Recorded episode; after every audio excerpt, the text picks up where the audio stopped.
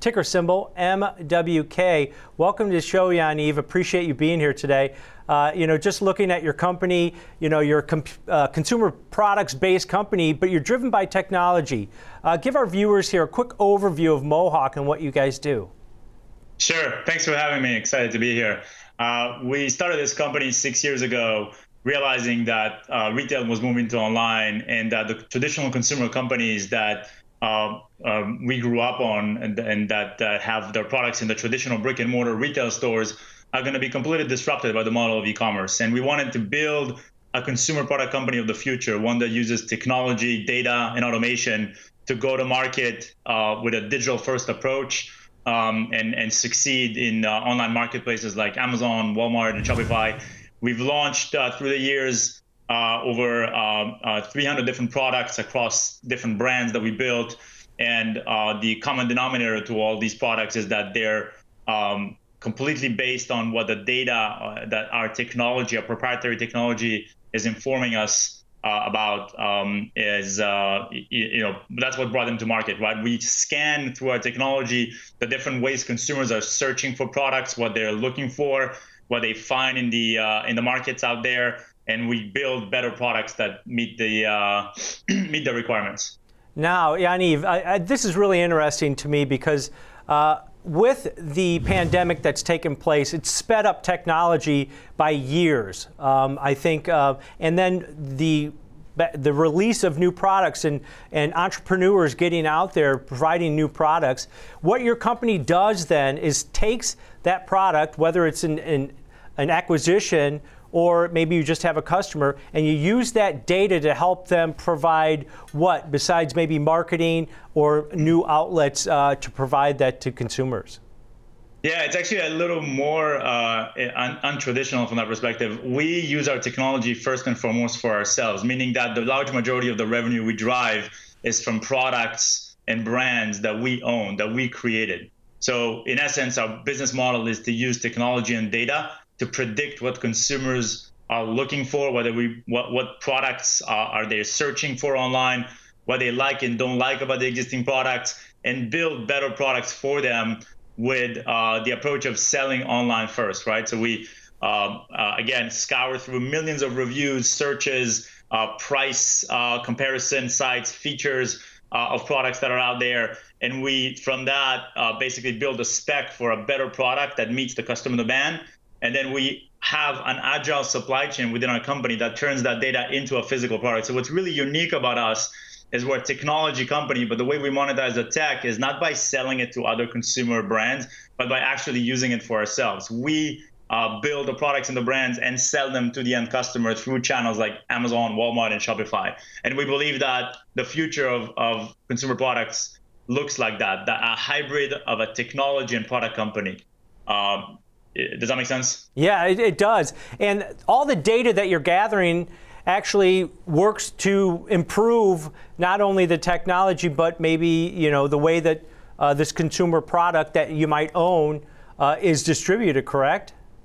That's correct. We we analyze how consumers are searching for products, and we really kind of laser focus on the demand. So if we see that you know there's a certain demand for uh, a product that is uh, you know certain features that are becoming more preeminent in certain products, certain uh, deficiencies that we can read in the negative sentiment in the reviews uh, of existing products. We're going to go and try to make a product that's iteratively better, bring it to market, and focus very, very much on the marketing to kind of meet the customer where they're searching for that solution, right?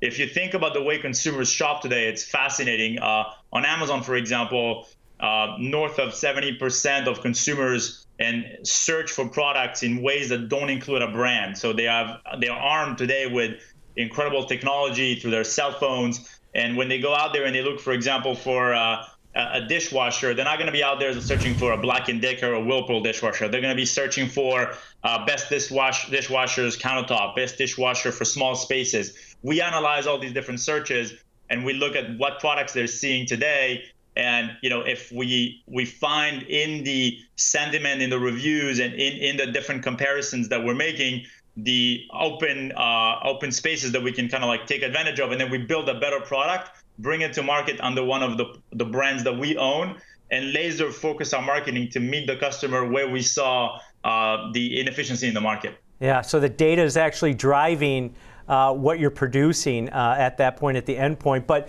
M&A activity, right? You guys are, are constantly probably looking for new products uh, using your uh, technology. Has that become a big issue because there's so many new, uh, you know, entrepreneurs out there with new products? Is it a difficult task to try to find new acquisition targets? Yeah, that's actually one of the most fascinating things that's happening in the industry right now that I think a lot of a lot of people are not really uh, familiar with. In, in the last 10 years, there's been such an incredible spur of, of and growth of small digital native brands, small entrepreneurs who've built great little businesses that do anywhere from 10 to 50 million dollars in revenue, very profitable. But the problem of these businesses is they've been built for online, but they're not necessarily built for scale beyond that. And there's, if you look just at Amazon in the U.S uh, 60% of the sales on Amazon are driven by these smaller digital native brands, right? Or smaller sellers, I would say. Uh, what we do with our technology is we, when we look at products on an Amazon or Walmart, if we can find uh, in the data an opportunity to make a better product, uh, we, we will go and, and create it. And oftentimes, what we see is there are already strong incumbents in the space that we want to get into, but typically they're not the traditional larger brands. They could be a smaller digital native brand uh, and in that in that case, we're going to probably approach them and see if we can acquire them. And it's uh, a really phenomenal opportunity because uh, you're talking about north of 200 billion dollars of GMV that is managed by these small ecosystem of sellers, uh, and and a lot of them again are in a place where it's very difficult for them to scale beyond where they are today. For companies like us, uh, there's an enormous opportunity given the platform that we built, the operating leverage that we have through the technology, the, the agile supply chain, the economies of scale that we've built, we can go out there and acquire these the assets of these companies, the product, the trademark, the brand, and put them on our platform in an incredibly accretive way. So we've just done a couple of these deals recently, and the market has reacted really well to the opportunity that we have at consolidating the space uh, in, in the e-commerce uh, consumer uh, product brands.